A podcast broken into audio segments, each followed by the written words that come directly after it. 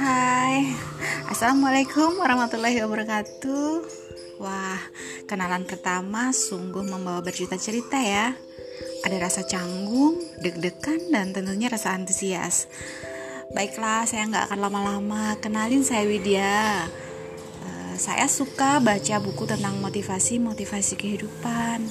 Saya suka uh, belajar tentang bagaimana proses berdamai dengan diri sendiri dan mulai hidup berkesadaran. Tapi sabar, tunggu di episode saya selanjutnya ya. Bye.